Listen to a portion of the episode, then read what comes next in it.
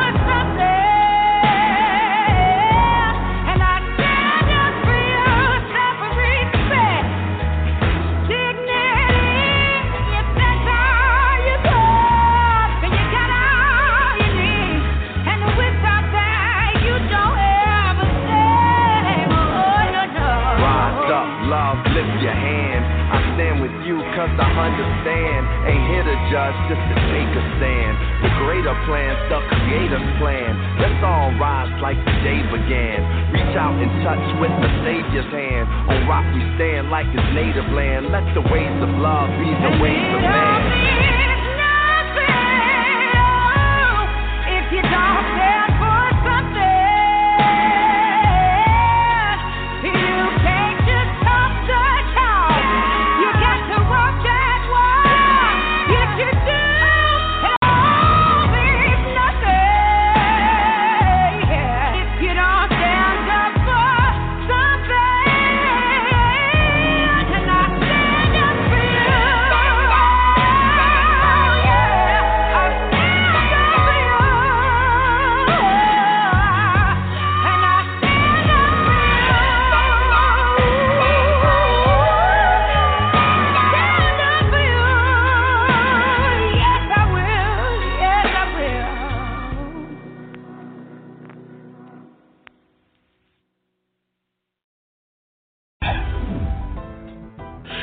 USI never had it so good. 101.1 Radio, the best R&B and hip hop music. The Quiet Storm every Friday and Saturday. Talk radio with the best host in the business.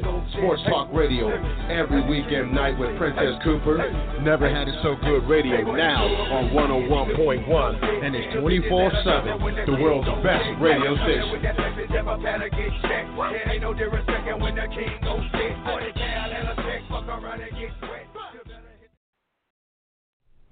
In this day and time, stereotypes are the false descriptions for all of humanity.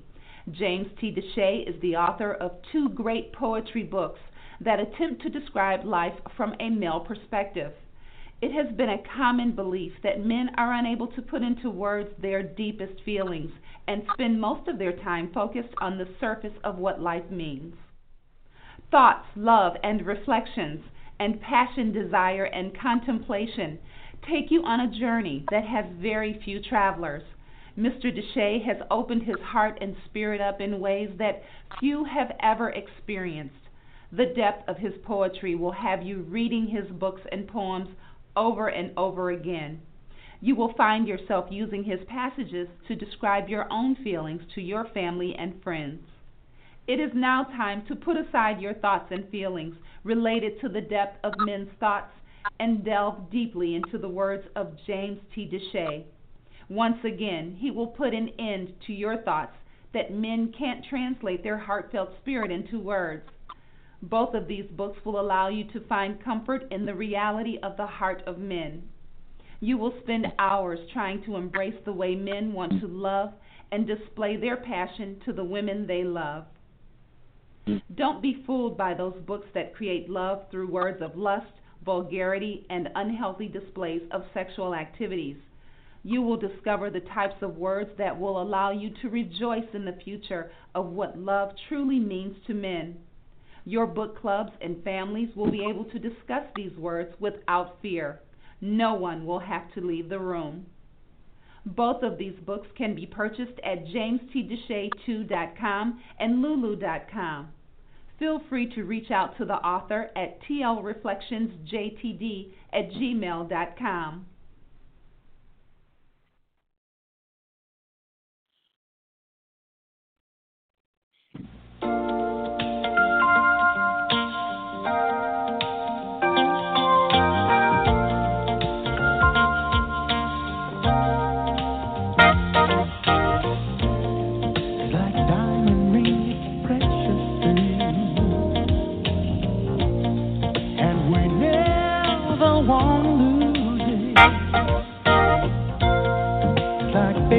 song that we love to sing. Every time we hear the music and feel this love together, we got the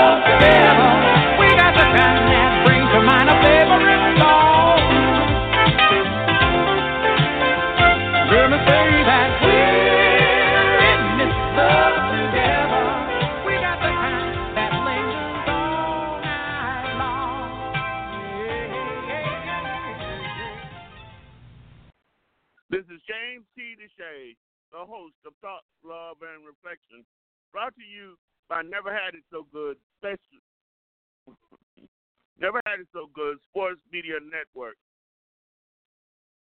Guys, you know, um, sometimes it's pretty appalling at the way we are doing business right now. Uh, we find ourselves uh, in a place where everything is coming at us, and white America seems to be uh, giving everything that Donald Trump does a free pass. And we have ourselves not solving or coming up with solutions to problems. We find ourselves in a situation where there's true moral decay across our country, and there's no leadership to give us direction. Uh, so we have a number of things that we need to talk about today.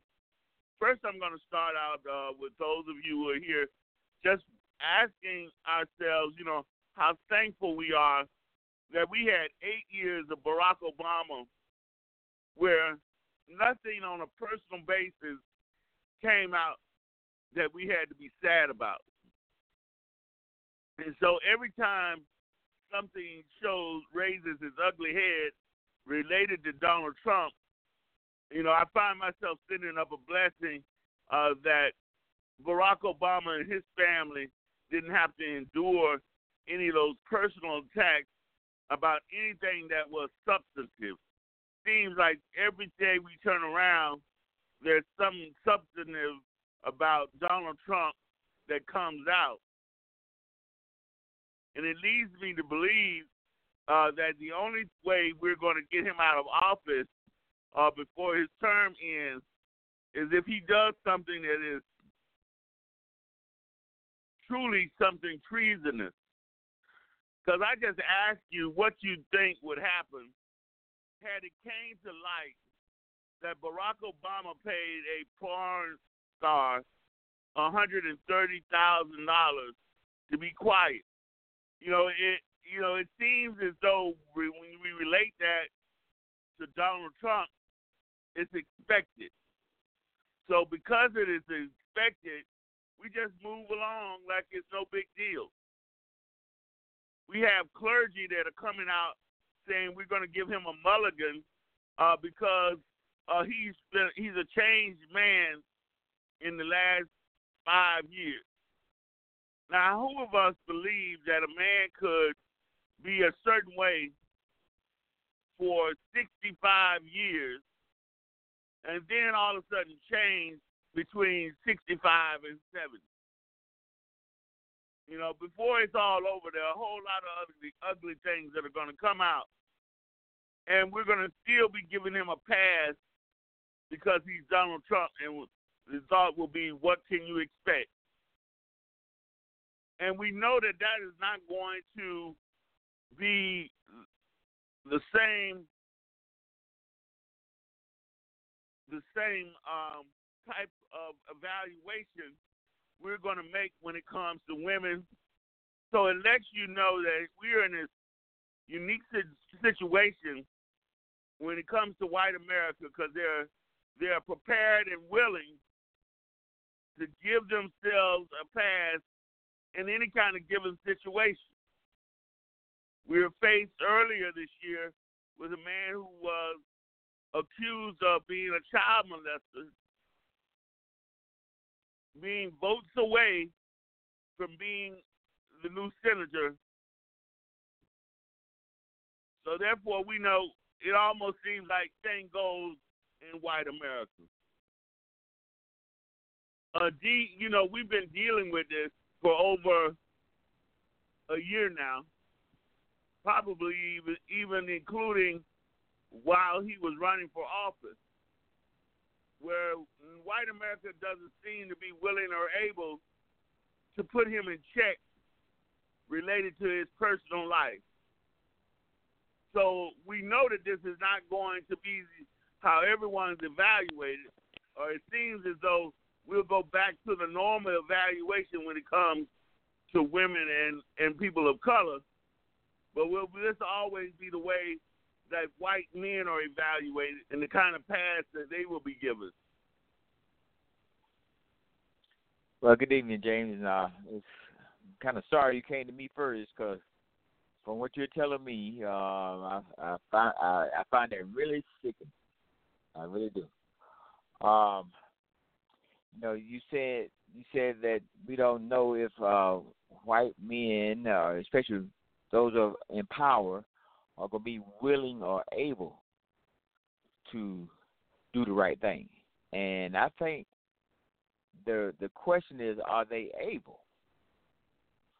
Um, you know, for for two centuries now, plus, we've seen them not being able to do the right thing, uh, especially when it comes down to money and power. Um, so um, you know, you know, when it comes down to the average American, and we're not talking about other people around the world, we're talking about av- the average American, especially those of us of color. Uh, when it comes down to getting some kind of free pass, as you put it, for the wrong that we've done in the past, uh, and then those of us that have turned our life over to Christ uh, and shown a uh, steadfast example of doing right, paying our taxes, doing right, uh, become now a law-abiding citizens, and uh, and got time under our belt doing so. Well, you got to know that still you're going to be you're going to have a blemish on your character because of the, because of the color of your skin. And uh, you know, Dr. Martin Luther King said it best. You know, um, he was way uh, way ahead of his time. And um, and, and here in 2018, going into 2020, um, uh, after this uh, presidency and the shenanigans and the mindset following the, the campaign and all, uh, the, the new standard has been set, and I don't know how long it's going to take us to shake this off. But um, you bring you bring about a interesting topic again, and I'm very interested in knowing the the opinions of of the other callers. Thank you. Cheryl, it is just um, amazing to me. Week after week, we are inundated with information uh, that would disallow other candidates. You know, could we even imagine what the conversation would be or how long or deep the conversation would go if, in fact, we had found out that Barack Obama was involved with a porn star and that he paid 130000 for her to stay quiet. Kind of attack with the first lady and Barack Obama endured if that kind of information came out about them. This evening, um, that would not have taken place. They he would have been out of office so fast. Um, and I'm still not understanding why you know, Donald Trump is getting a pass that he's doing, done, and is saying. You know, for the life of me, I don't understand that. But I do know that it could not have been um, former President um, Barack Obama being have been in that situation because he would have been out out of office. Um, you know, no, it wouldn't have been tolerated as a president. So I would like to continue to, you know, follow this into the news is going to be reporting and, you know, looking at reviews and comments to just to see the direction that this will take place. And we know, you know, one of the things we have to come to the grips with you know, you cannot disallow the level of of, of difference that would have take would take take place.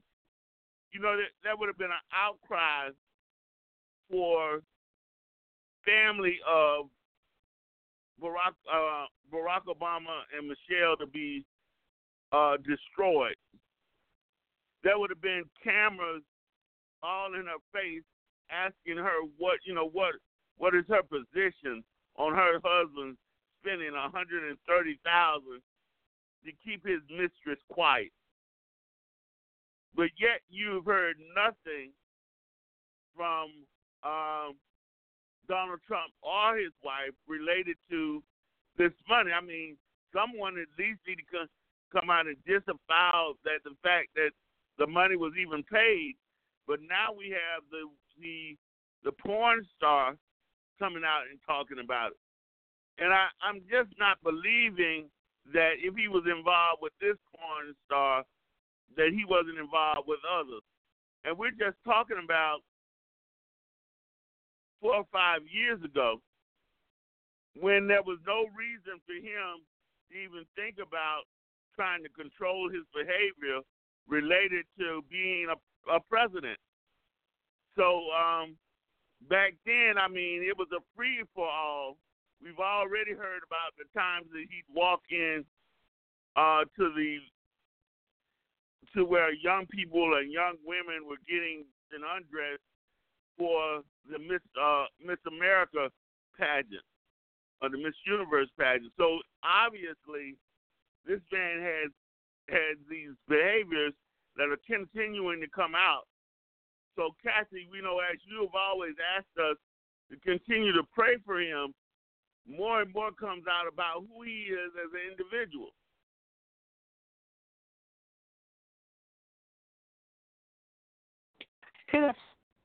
And I just think that uh, it was not uh, our previous president, so we would not have to be talking about it or trying to do a petition to allow him to stay in because of something that happened in his past.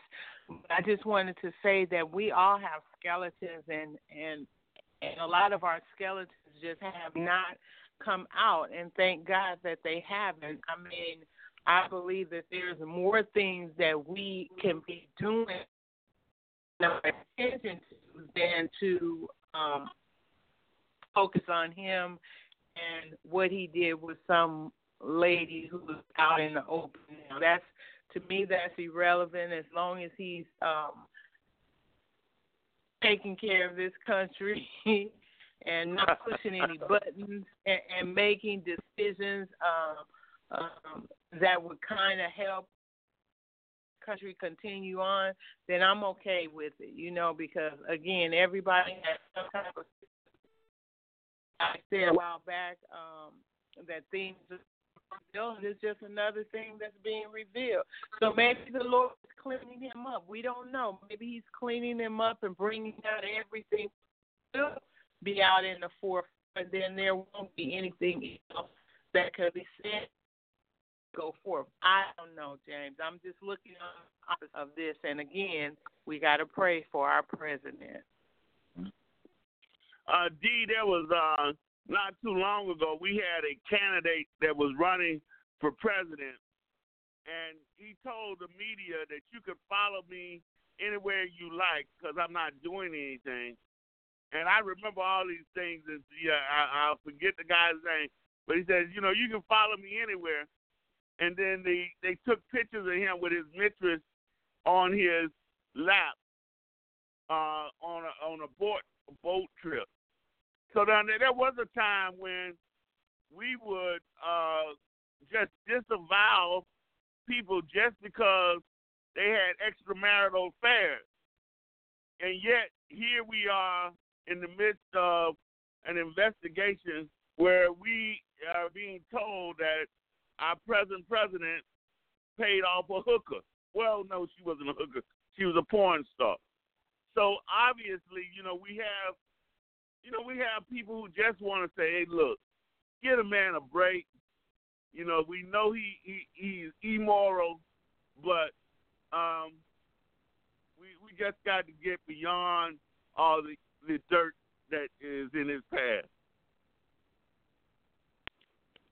Well, first of all, I, I want I want to thank Miss Kathy for her optimism, uh, especially when it comes down to the the forgiveness of sin that we all uh, seek in our life. Uh, comparison and in contrast, um, you know, um, I want to uh, ride the train with you, James, in saying that uh, white America has always, especially in the past 20 years of that that I've observed, has always demonstrated a selective memory.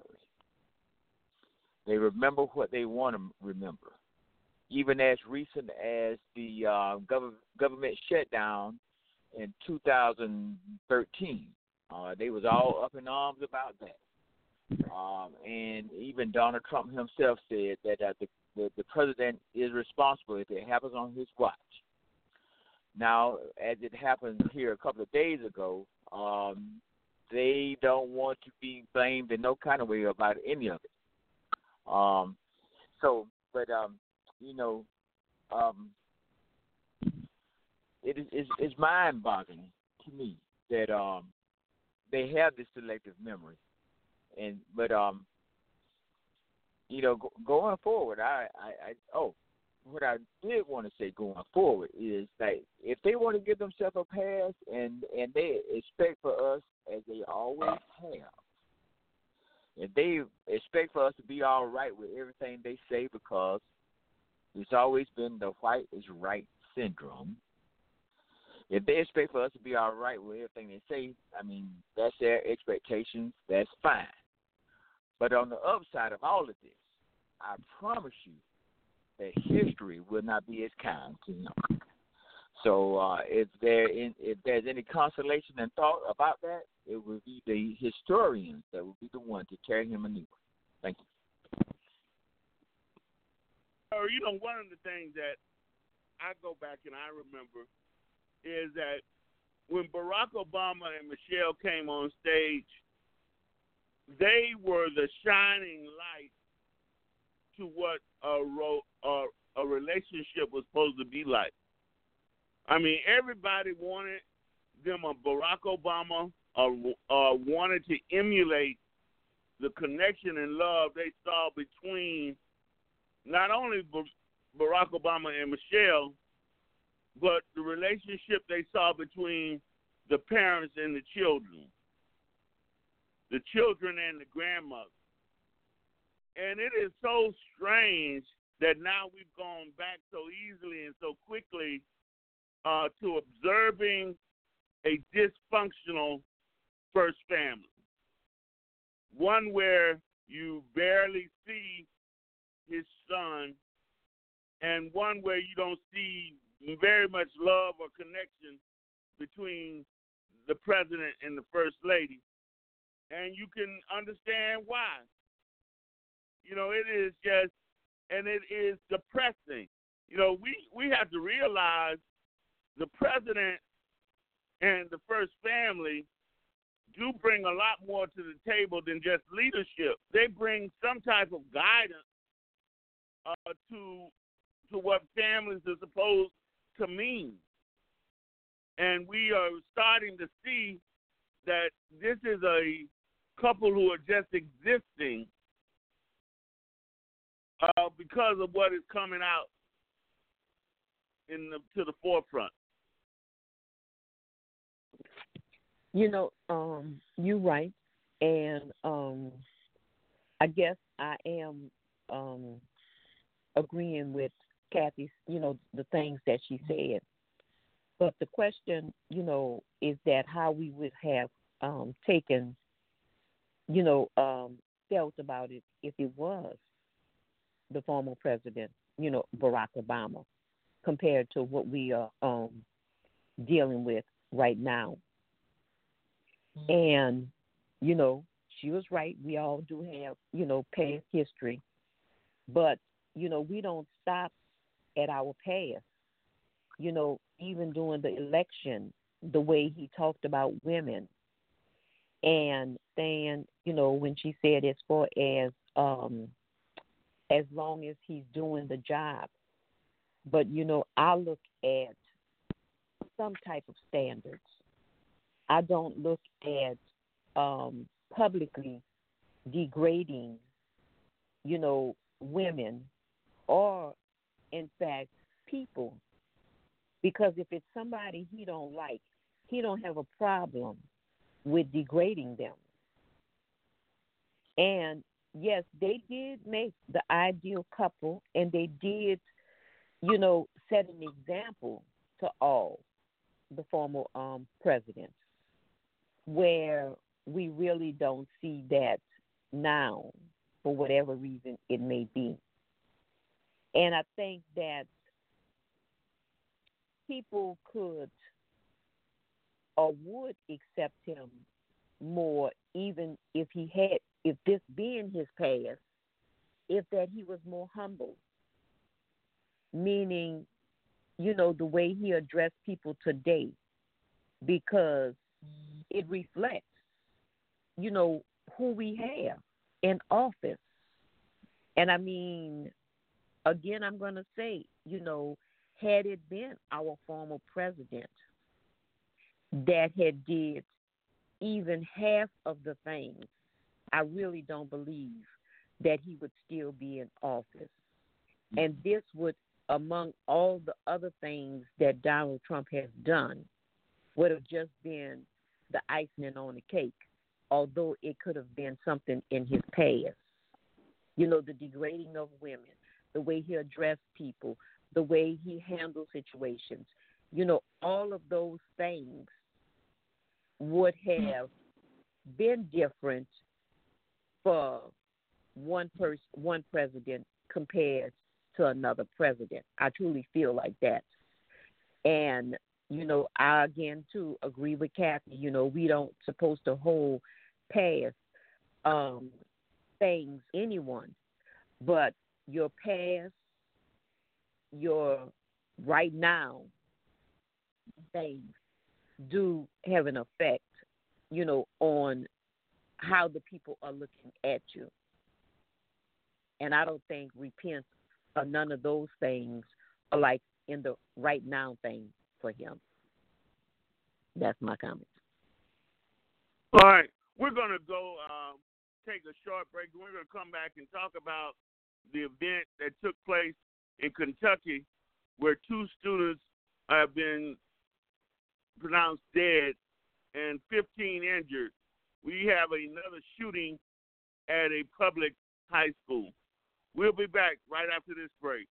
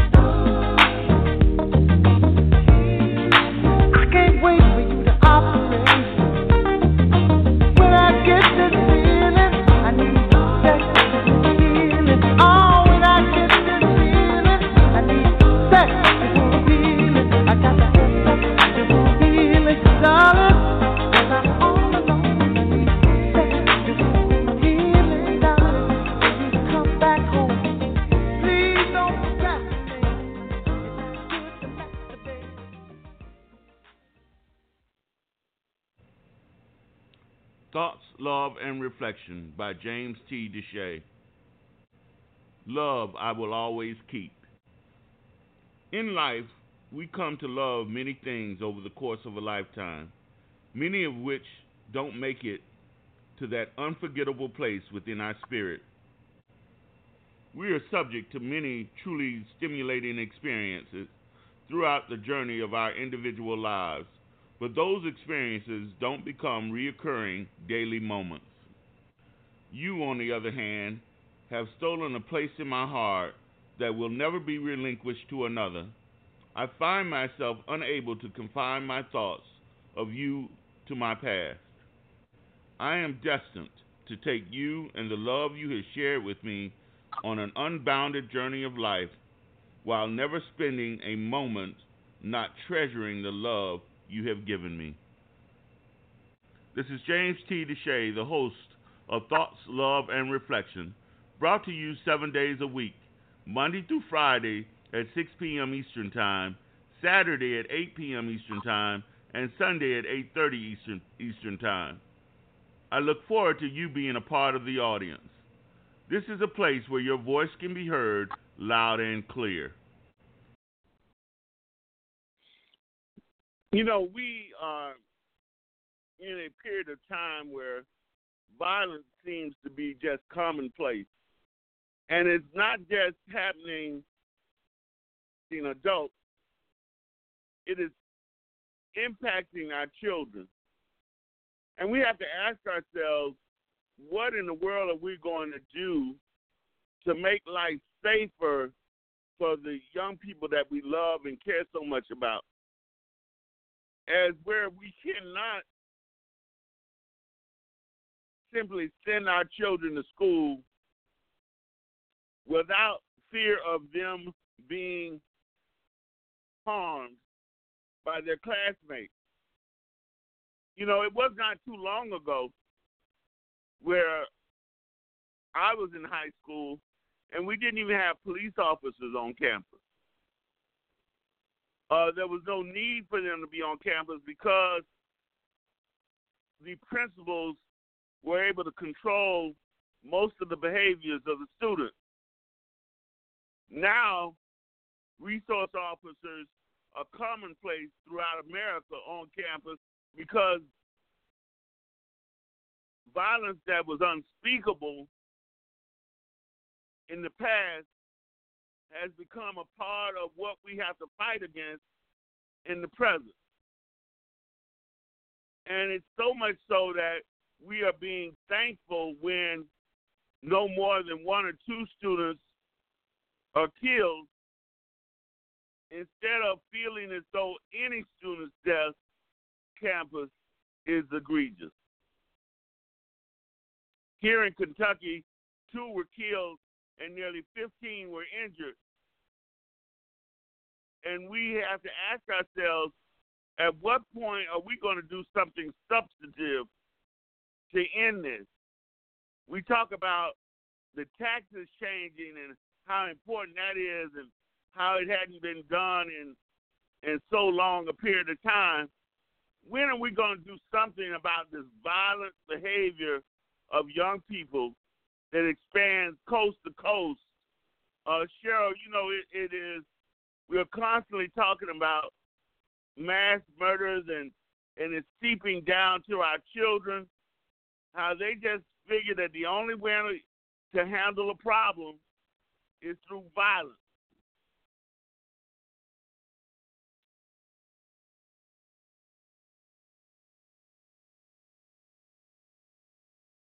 I really didn't um I really couldn't you know, it, it's just hard to believe that a fifteen year old had done such you know, something like this. And it makes me wonder what is going on through the minds of our young people. You know, we're not handling it with um, talking it out. We're not handling it with fist fights.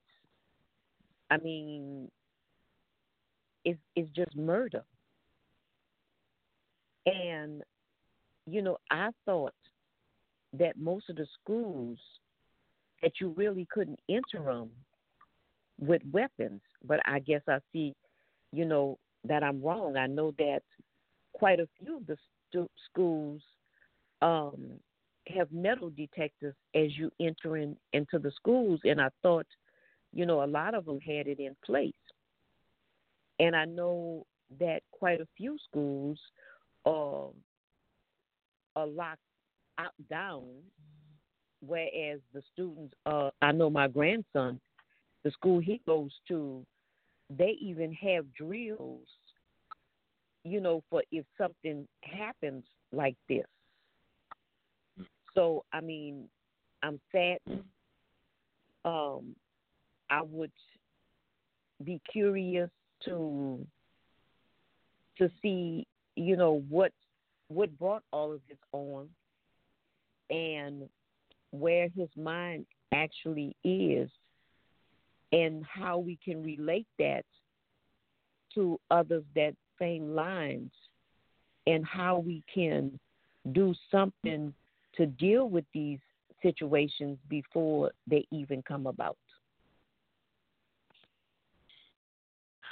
Uh, Kathy, when I was in school, uh, growing up, the most devastating thing that ever happened to me related to life and death was when my grandfather and I went on a fishing trip with a young uh, man who had a heart attack on our way back, and I had to run miles to get help, and he died before I got back.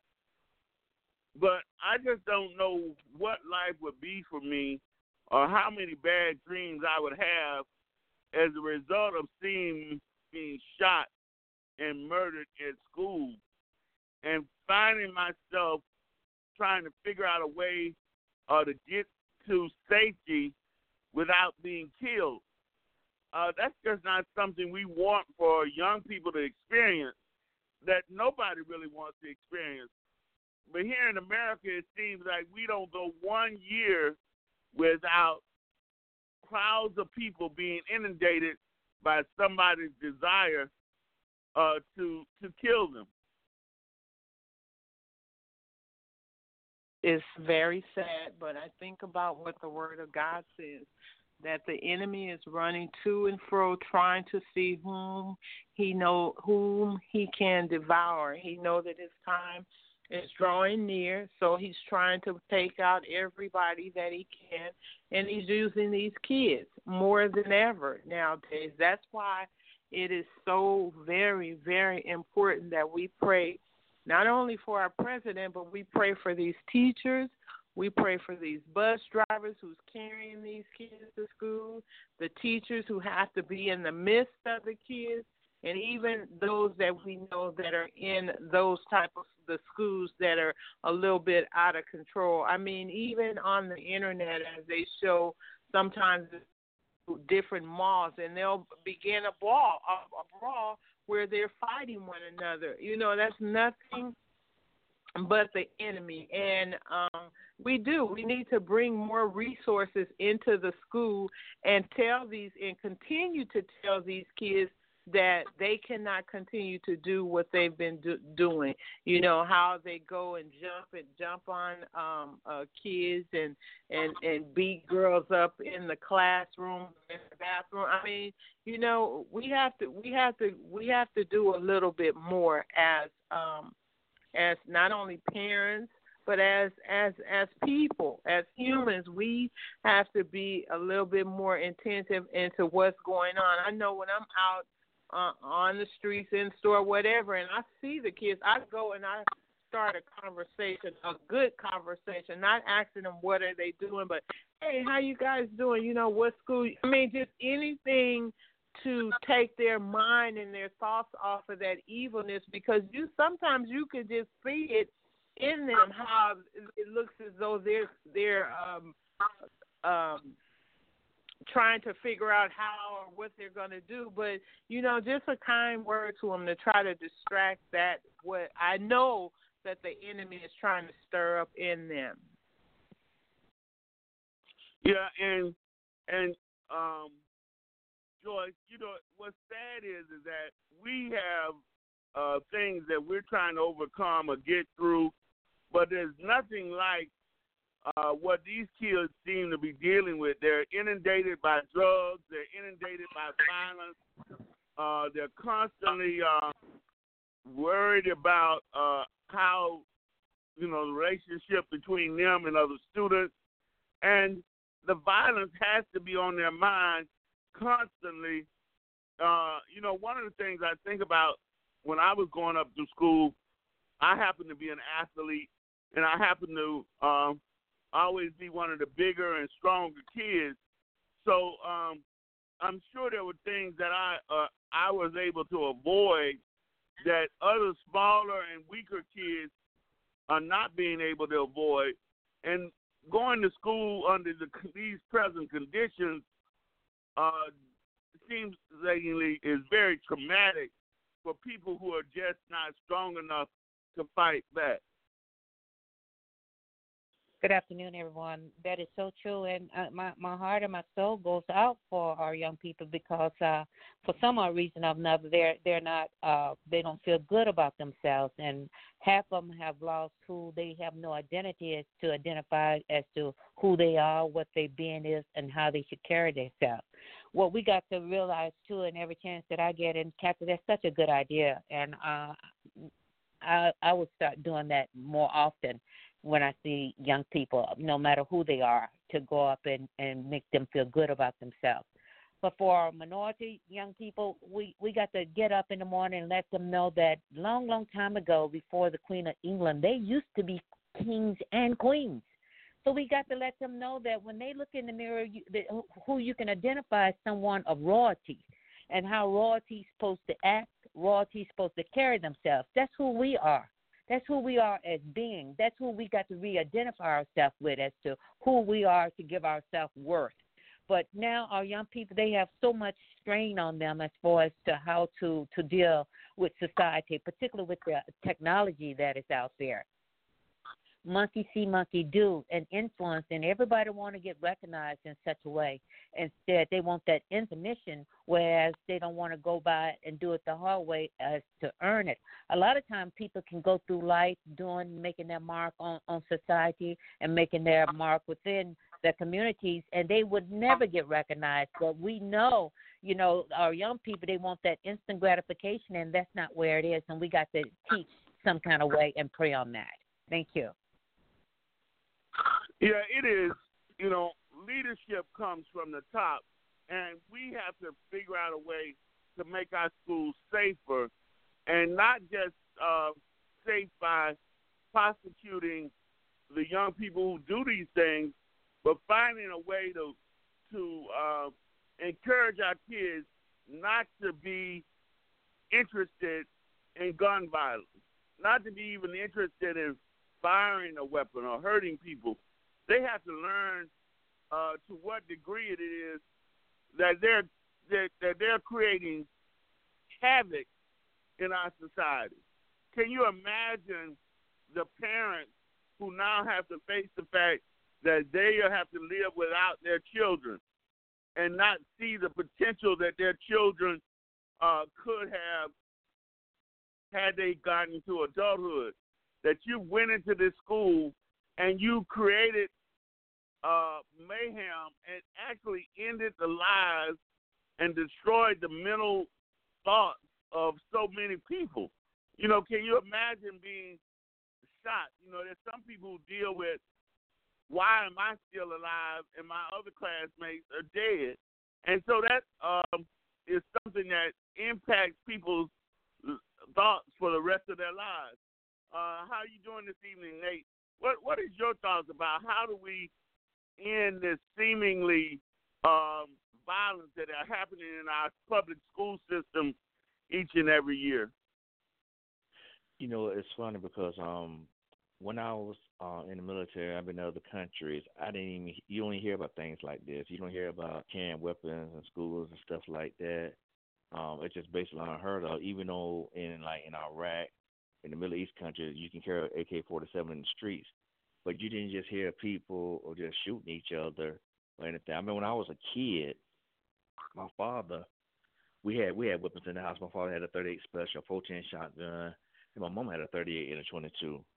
And I even as a little kid, uh, even as a 12 year old, I had a 22 rifle.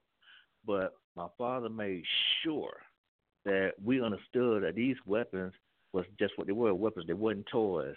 We did not play with them. We did not even pick them up for anything unless he was involved. Um, as a father myself, I never brought my children any kind of toy toy weapons.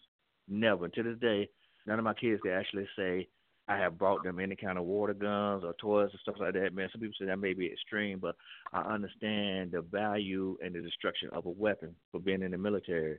And the thing is that we live in such in a society, where even with the video games, they treat life like a video game that you can hit the restart button, and that's it and we don't they don't understand that life is not a reset button when it comes to certain things. You can't if you take somebody's life, that's it. And we have to teach people that it's okay. When I was a kid, if I got my tail whooped at school, I didn't go back home and get my dad at 38. We didn't do that. We just had to learn how to take a butt whipping and, and, and go on by the next day. We and the people talk well, kids might be bullied, stuff like that. I understand that, but they had bullies back in my day too. I was bullied when I was in school, but nevertheless, I didn't go home and sat here and grab my father's weapons and took them back to the school. Parents have to sit down and talk to their kids and have them understand by having a having a weapon uh, is for protection. You know, it's, it's for it's, there's multi-use for a weapon. It's for defending.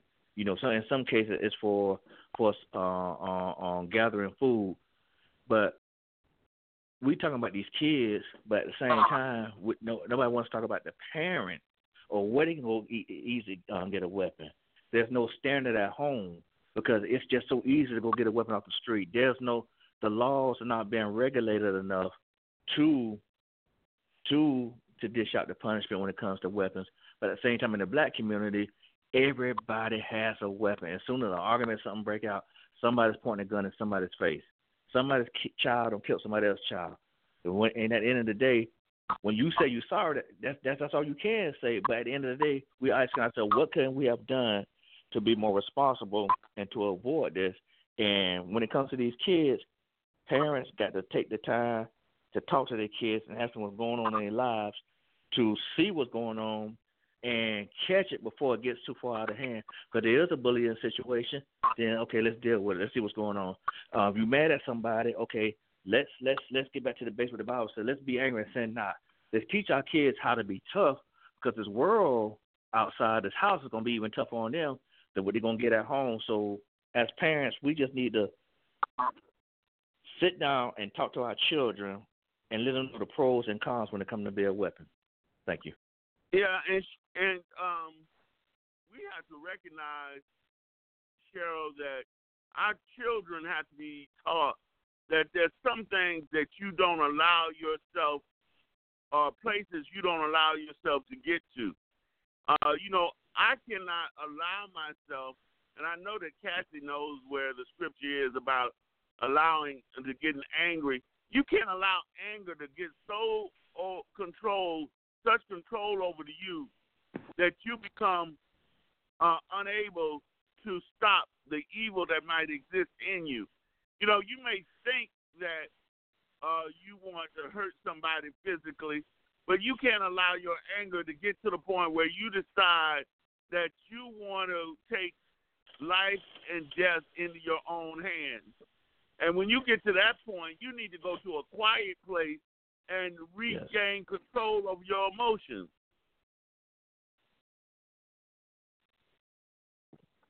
You know, you're so right, but you know, we're saying this about children, but we see it every day in adults.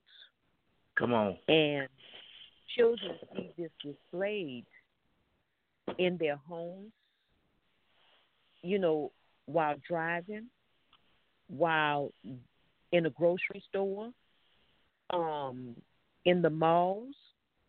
You know, they're seeing this displayed, but all the time. So when we begin to try to explain them this to them, they some will get it, but some won't get it because they may have seen the um the end result whereas the person that makes the loudest noise wins so yeah we have a lot to do. You know we have a lot to that's why we always have to talk to our children. Talk about situations. You know just like this situation that happened you know with the with the killing. You know trying to find out where this child's mind was and also the environment of the child because it'll tell a lot of things. And thing is, you know, that we have to continue to show love and to show to continue to walk in a way where our light shine before others, adults and children as well. And even if we can talk, you know, not only talking to the children, but talking to each other. When we see, you know, this displayed in adults. And I don't mean when they're going through it. I mean at a more calmer time. Because, you know, we don't want to be the um the end of anything, you know, hasty happening. But um, we got to continue to um, to show love, to be there, to find out really what's going on. And I think, you know, if I'm not mistaken, Joyce mentioned a while back about really getting into a conversation, you know, with the kids.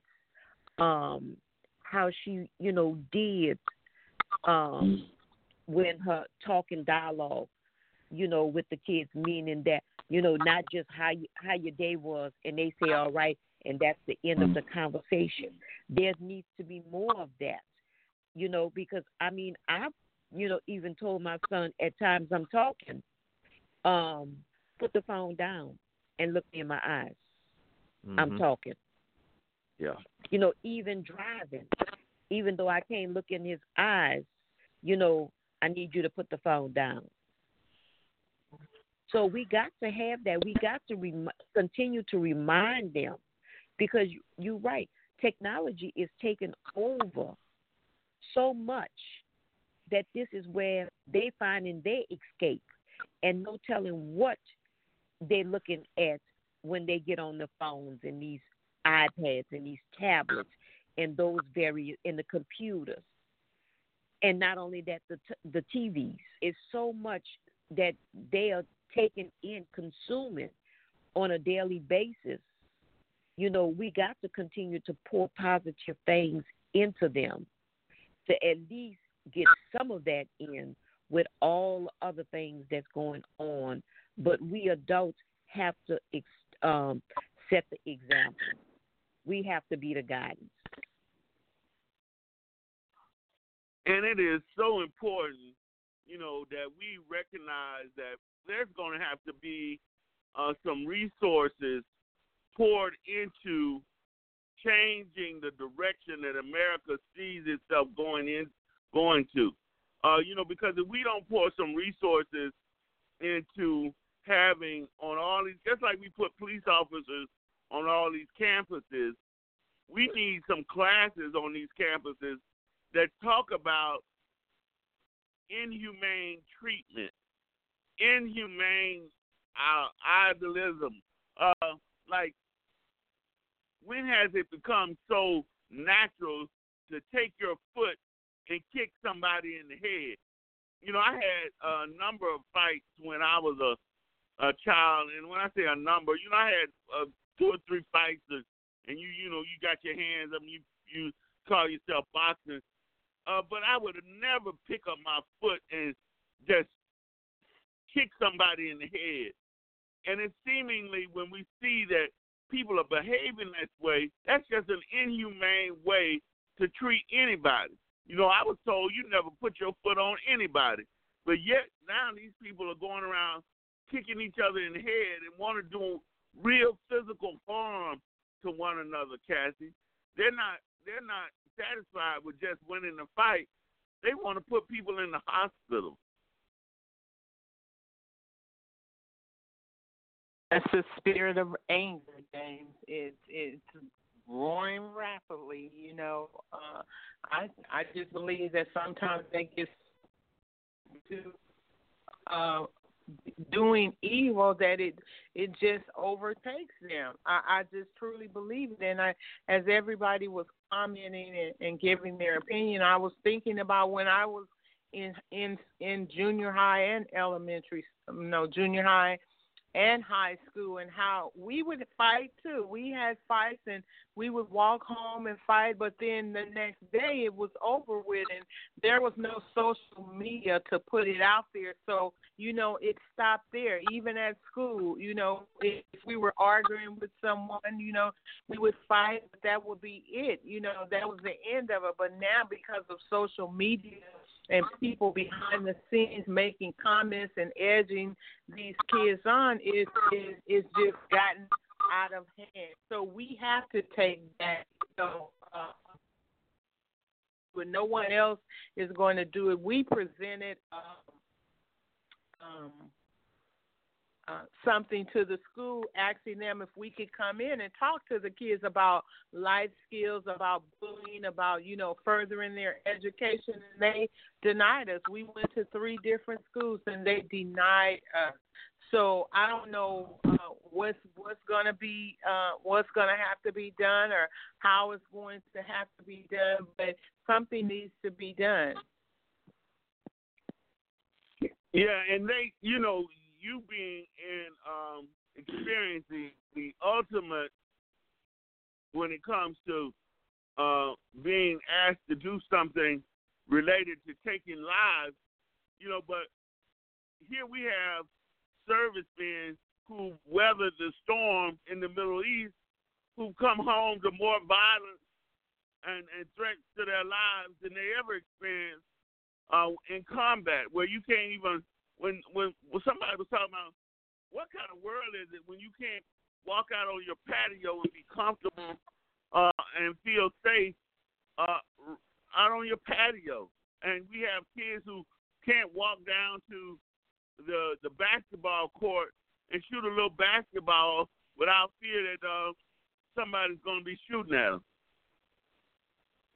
You know, it, it is true because even I, as a veteran, I have to deal with that. Um, when I went overseas and everything like that, I knew it was my job to defend. But as soon as I got back home, I'm more scared here at home than I ever was overseas because it's like here there's a lack of control, and and that's one of the reasons why I don't sit on sit on my porch because even though I stay in, in somewhat in a pretty quiet quiet area, but still though it's the idea when I go out, I have to be vigilant because anytime somebody I hear somebody with a loud voice, or anything like that, one of the first things I'm doing looking, okay, how do I get out of here quickly just in case something go down because everybody's so quick to grab a, a, a, a weapon instead of hearing somebody out or just ignoring it.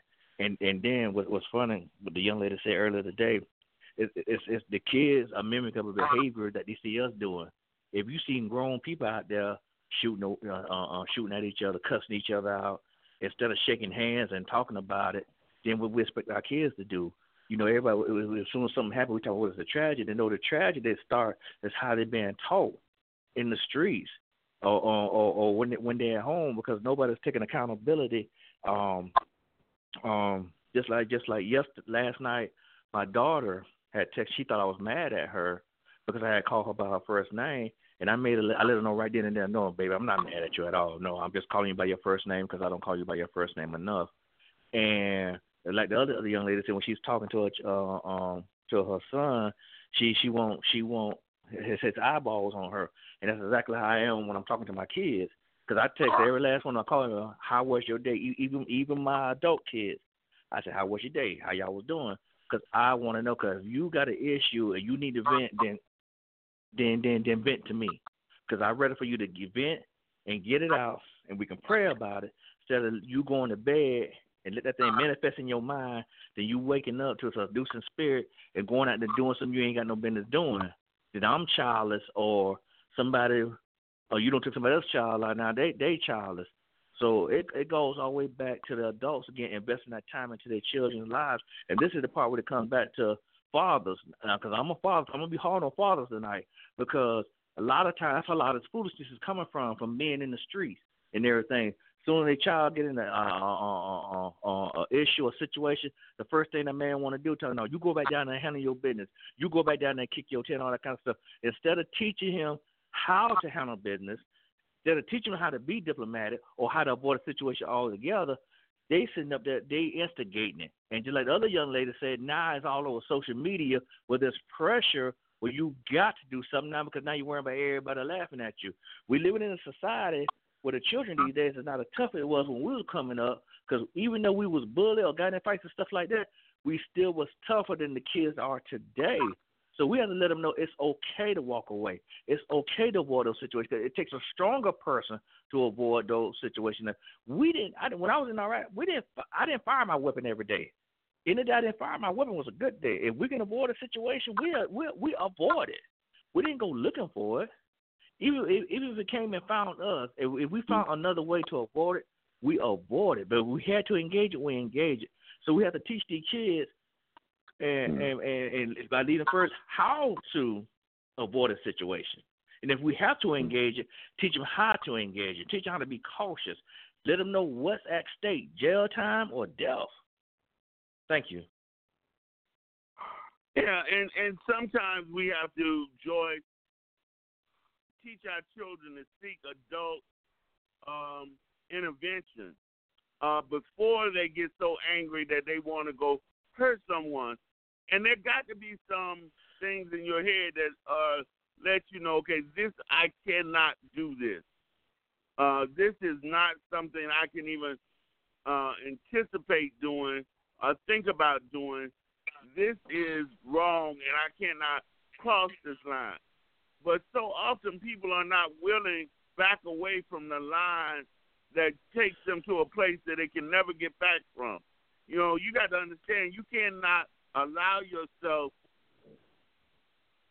to think that killing or hurting or shooting someone is an option, and unless your life is on the line. I recognize that people who kill because of uh, self defense, I don't have any argument with that. But you cannot allow yourself to think that it's okay for you to hurt someone um, as a result of them saying something ugly to you or a result of them putting their hands on you. Uh, we have to let people know that the police are the way to handle those situations because when you go out and you do it yourself, you're going to create a bigger problem than the one you have.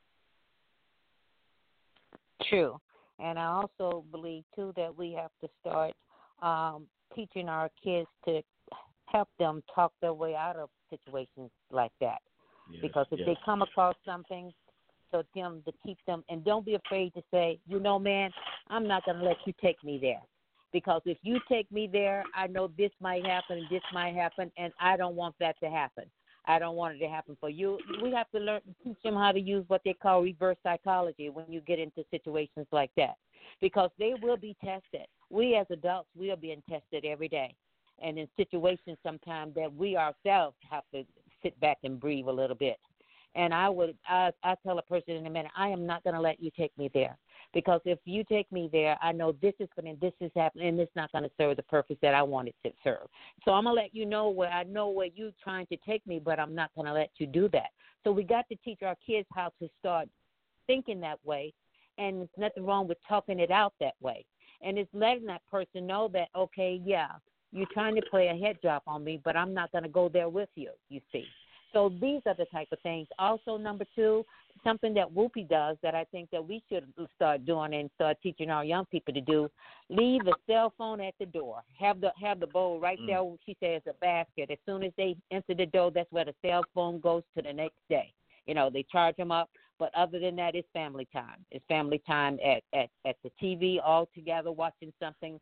Not somebody being in one room and another person being at the dinner table. We got to get back to that. We got to start Yes. getting in each other's head again. I want to know what you're thinking. I want to know what your what your day is all about. I want to know where you're coming from. Also, there's nothing wrong with what I used to do, but you they don't have videos like that anymore. But we used to do videos with our son because we live in areas that uh that he didn't get the street the way they should. So we go rent movies like that. We'll bag it up and we'll talk about it. We ask questions, what do you think that happened there? You know, and then my husband will say something, and then I say, well, you know, I didn't see it that way. So we're giving different point of views.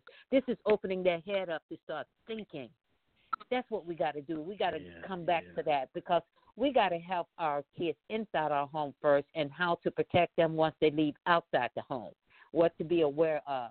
And every day that they go in that classroom, now going forward, it needs to be heads up. You want to definitely check out your escape route. Every time I get on the airplane, I count seats in my brain. I'm making sure that I know where the seat to the next exit door, where I'm sitting. Yes. So these are things that we just gonna have to start getting more in tune. This is society that we're living in now, and I hate to say that we were just so relaxed and so at ease, but now we got to be up on guard. That's what we are. Yeah, you know, we have we have to get to the point where we recognize that we we not only have to talk about what we're going to do as individuals in certain situations, but we have to talk to our children about just what you're saying. You know, you may even have to take it so far as when you see somebody uh, dealing with depression, uh, going and intercede in those people's lives. That young man who came with that gun, somebody must have known what he was thinking or that possibility, and they may have needed to take him uh, to somebody in leadership and to help him avoid that final decision that he made. You know, sometimes we need help to get out of the dark places that we exist in, and we need to seek uh, somebody, Cheryl, who can help us uh, get back to our normal way of thinking.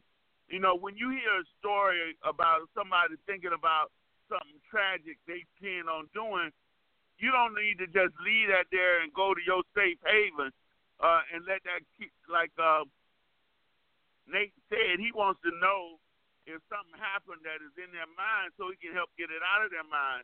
But we're not being good stewards or good friends seeking to help our brother when we listen to their horrific story and then don't help them to find a solution. You know, you're absolutely right, and um, Nate was correct as well. Um, you know, and as y- y'all know, um, I talk a lot to my son, and you know, sometimes he say, "Mom, we don't be thinking stuff like that," and but that may be in his little circle. But I bring it even further to ask him, you know, about some of the other incidents that happen at school, at work, you know, just some of the places. And he even told me because you know he hangs with one guy particular. They go to different colleges in different cities, but they get together on the weekend. And um he said when we see something going on, we leave. Either one of us, if we're uncomfortable wherever we are, we leave. You know, and because you know, as I told y'all before, the one thing is whatever you do, your job is to make it home safely. So wherever you're uncomfortable, you know, if something is going on, but I do ask, you know, what made you leave? What made you feel uncomfortable? You know, what's going on? And not that he can do anything about it, but it gives us an idea of what's going on in the community, with the environment, and what's going on with you know what kids are actually thinking. And I mean, you know, he comes back and relate a lot of it to me, and ones that I can reach out to because he do have other associates, and that's what I'm gonna say, associates, you know, that I talk to. And when I approach them, I don't talk to them as I'm talking at them. I lead with a conversation that get them to start talking to me. And once they feel like they feel important, they'll go on and on and on and start talking to you, you know, about things. Um, because he has one student, you know, he's not a people person. I mean, one person he know is not a people, you know, and he said nobody better not look at me, you know, funny and stuff. So I asked, you know, you got to ask him what makes you feel this way and why would you, you know, certain things and carry on the conversation. That way you can get into the heads of these individuals and give them other solutions, you know, to the things that they are approached with and on a daily basis. So yeah, we got a lot to do. You know, we think that um that we don't have to or we shouldn't not because we don't have to do nothing, but we shouldn't interact with young people. But I'm saying younger people as well as our peers. Don't um get into a conversation where you know, we just uh huh, and you know, because if that's the case, we're telling them whatever they're saying is okay. But I need to you to know that I'm not okay with this conversation. I'm not okay, you know, oh, why do you handle things in a certain way? Because that's what they do. You know, they think it's okay when they get to conversations. And you know, we've all been at one time in our lives on the phone or talking with somebody and saying, mm-hmm, mm-hmm, mm-hmm, but really not saying, man, that's not okay. You know, really, that's just not cool. So we got to continue to, you know, to have dialogues and to be able to get into the minds of adults as well as children and to be able to put something positive in their minds. Mm. And Cheryl, I mean, excuse me, I'm sorry, Cassie, the thought that you didn't have, you were unsuccessful in going to those schools. Um, too often we have to just uh, not only go to to principals, we have to go to school board meetings and demand that our young people be given some outlets uh, to help them get through the troubled times that they are involved in. Some of these school principals and elected officials uh, they just don't have a clue to how to deal with bullies, how to deal with counseling children. Uh, and we can't just leave it to them because they're not really successful at doing it. And so here we have our children at the mercy of this environment, and then they don't have anybody to help them talk themselves down from the anger that they feel about their classmates. Uh, a lot of this stuff needs to be intervened before it gets to the point where these, we, we have two children who are physically angry at each other.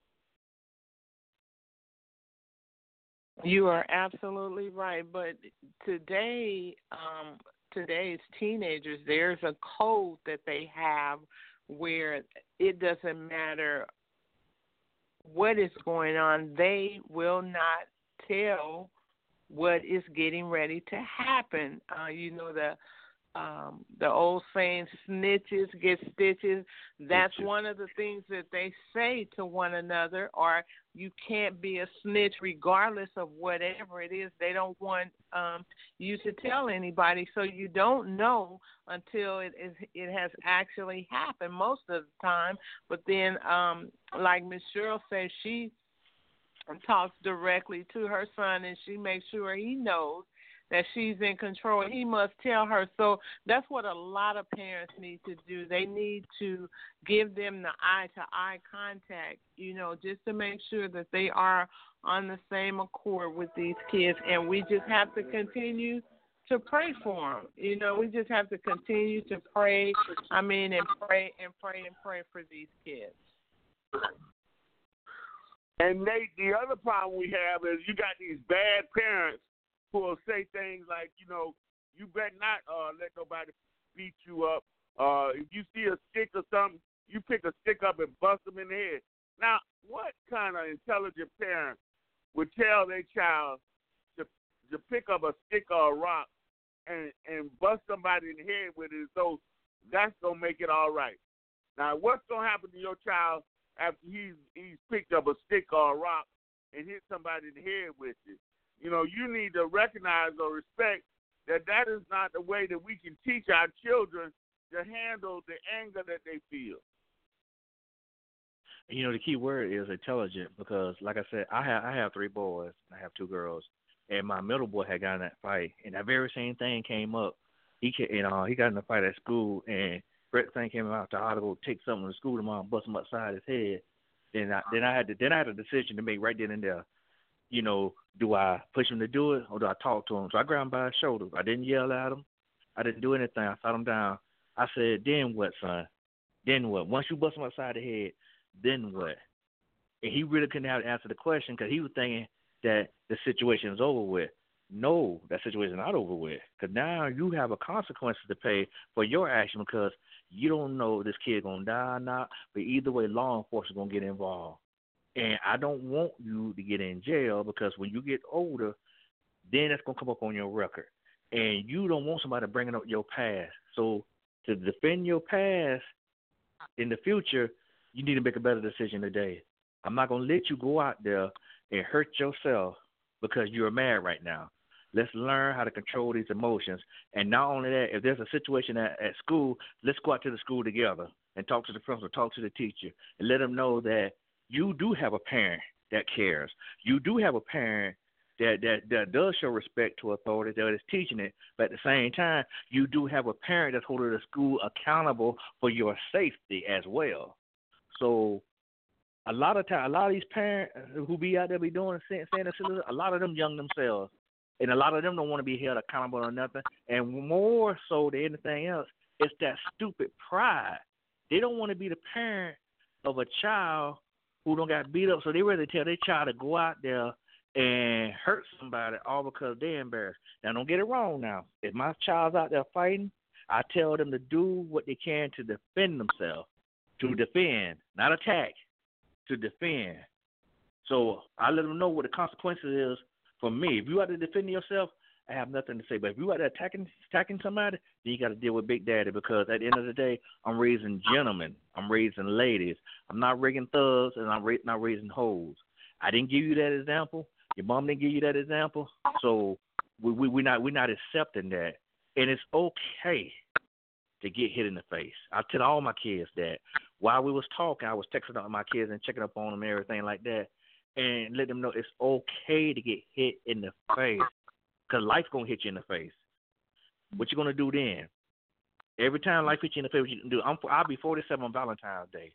Been to Iraq two times, Afghanistan once, and I got hit more in the face when I came back home to the United States of America. But this is home, and when life was hitting me in the face, I went and got me some help. So just like when I see any kids out here, I have many kids out here where I live at. I talk to them. I say, "Hey, how you doing, little man?" And uh, "How you doing, sir?" You know, I call them little kids "sir" to show them as an example. I'm showing you respect as a little kid to teach you it's okay. Because the rest of these grown ups out here, blah, blah, blah, blah, blah, blah, saying stuff, and they repeat and and react what they see. So if somebody don't take responsibility for it, then who will? Thank you. Yeah, it is so important to let our children know that their manhood or their value is not lost in one confrontation. You know, so often, uh, Joyce, these these these young people feel like all of who they are is lost in one confrontation, not realizing if you just get beyond this point and and wake up tomorrow, there's a better opportunity for your life. Uh, but they want to lose everything they are, they are in one confrontation, and then they either going to jail or they may be dead.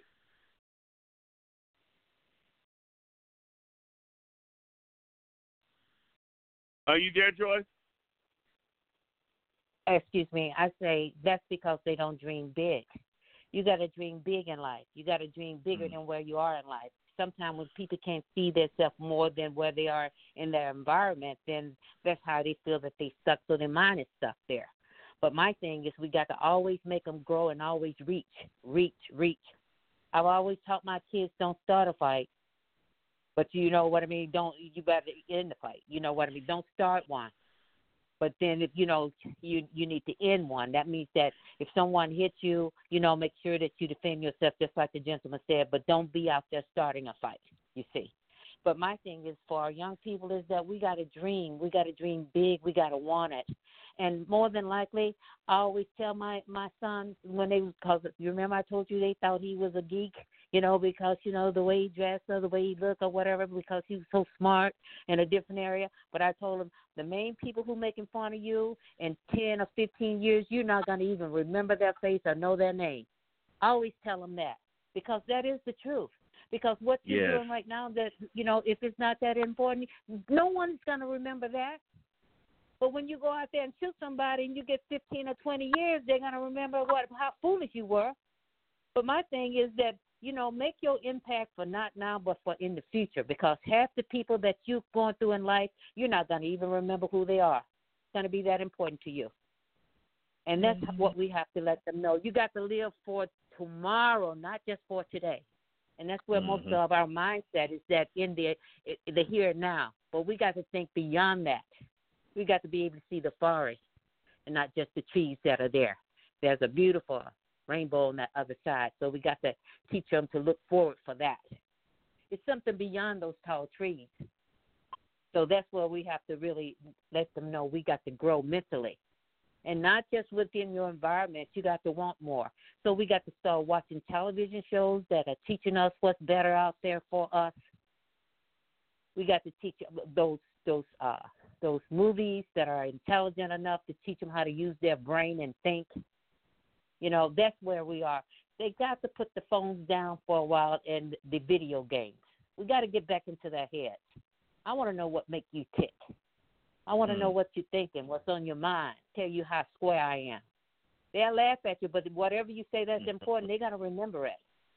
They be thinking that you you think that they're not listening, but what you telling them, if you're talking to them, is gonna come a time where they're gonna need that information. They can reach back to get it.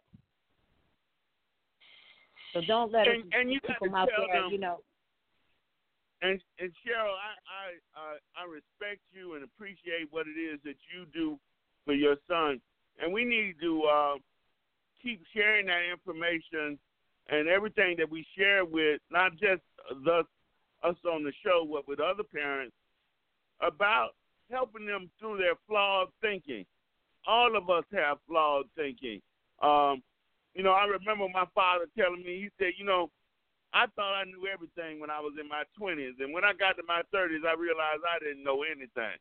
And when I got to my 40s, I just thought about how stupid I was in my 30s. And um, so he was just showing me with time, we have the opportunity to reevaluate our thoughts.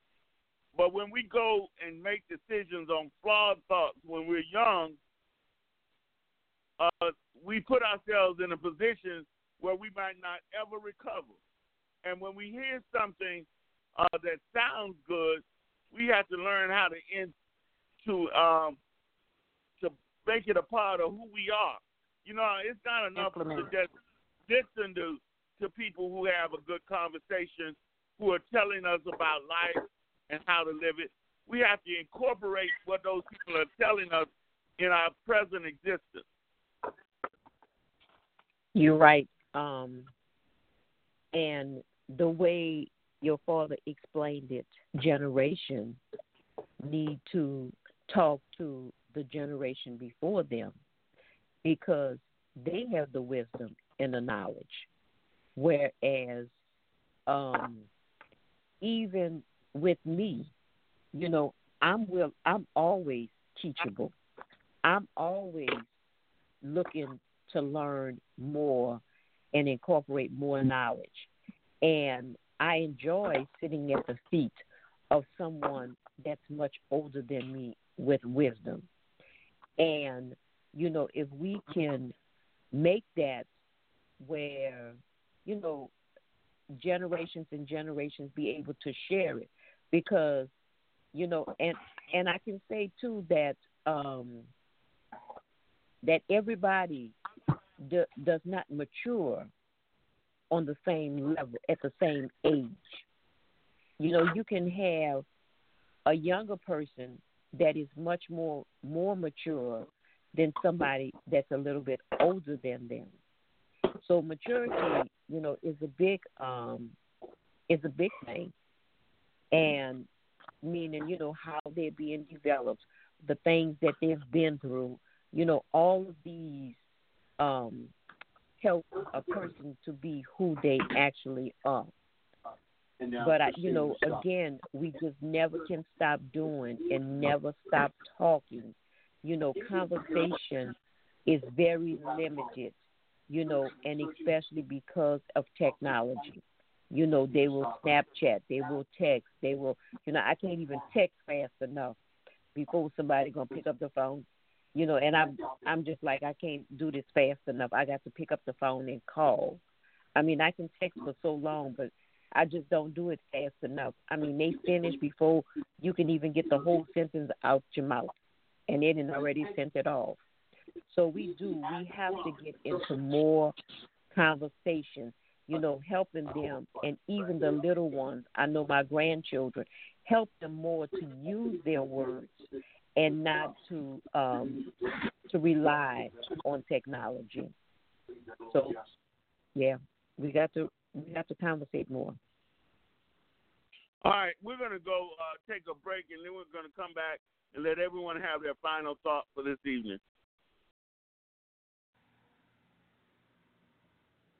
Mm-hmm.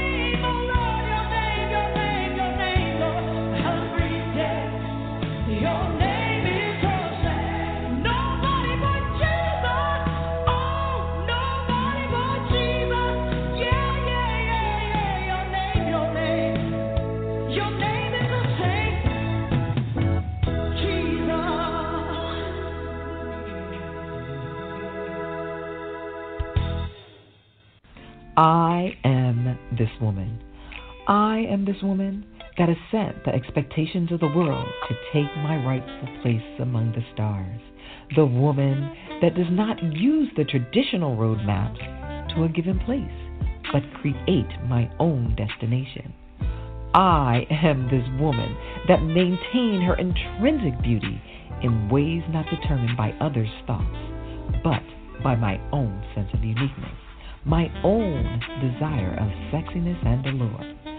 I am this woman designed by my Creator to scale the height of the unbounded, allowing my talents to be seen by the masses while inspiring those yet to dream to greatness. I am the mother of the world, deserving the respect of all that walk under the gravity of the earth, igniting the love that exists in all men while being the birthplace of the future. I am this woman. I am this woman that ascends the expectation of the world to take my rightful place among the stars. The woman who does not use the traditional roadmaps to a given place, but creates my own destination. I am this woman that maintains her intrinsic beauty in ways not determined by others' thoughts, but by my own sense of uniqueness, my own desire of sexiness and allure. I am this woman designed by my Creator to scale the height of the unbounded, allowing my talents to be seen by the masses while inspiring those to dream. I am the woman of the world, deserving the respect of all that walk under the gravity of the earth, igniting the love that exists in all men while being the birthplace of the future. I am this woman.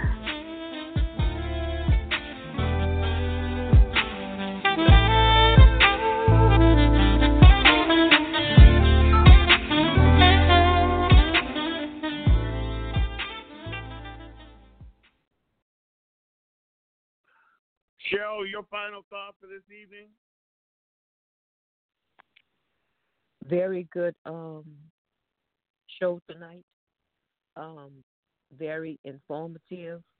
Great um, advice that people um, are leaving on the table that I hope that um, our callers and listeners take heed to. Whatever we do, we can always do more. All right. Uh, Kathy, your final thought for this evening. Thank you, President. And Mr. Nate, thank you so much for your service, sir. All right. Uh, Joyce, your final thought for this evening? I just like to home in what everyone else has said, but I also would like to um, challenge and invite some of our young people to get on so we can uh, hear what they have Mm. to say so they can express their self. I would love to do that in, in Domingo Yeah. and hear their thought pattern. Uh, so please, let's go there also. All right. Nate, your final thought for this evening? Well, my final thoughts is that thank y'all for allowing me to tune in. Tune in, y'all my y'all my newfound family. Y'all keep me accountable because listening to y'all definitely helped me being a better parent the last few weeks.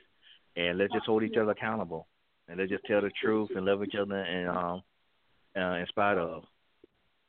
Yeah, y'all. that, that, there's, there's so much left for us to do. Uh, we need to uh, just continue to to meet here and grow here and help other individuals recognize their need uh, to to make adjustments.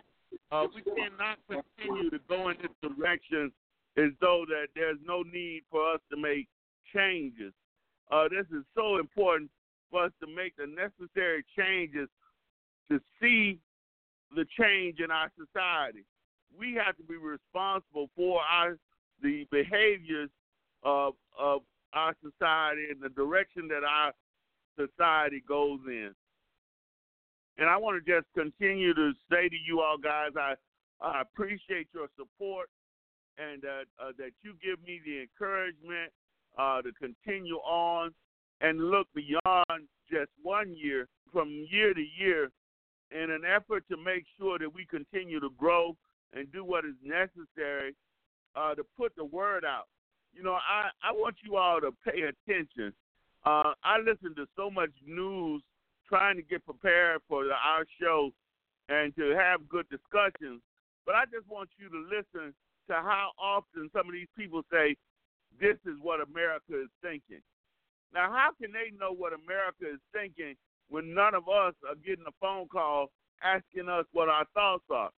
So that's why it's so important for us to be on this show to say what we're thinking, Nate, because we are constantly having people telling us what we're thinking. But they can't Yeah. know what we're thinking if they're not asking us, but they're show telling us what we're thinking.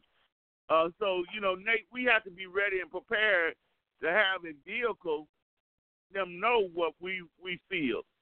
Uh, Cheryl, you know that they're saying that. I want you all, all I want to just make sure all of you do this for me. You know, we're always challenging each other.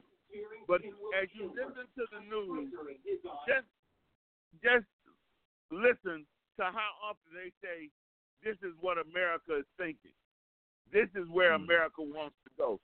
And ask yourself, I am 57 years old, and Cheryl, I have never gotten a phone call asking me what I thought. So how can these people know what America thinks, but none of us are getting that phone call?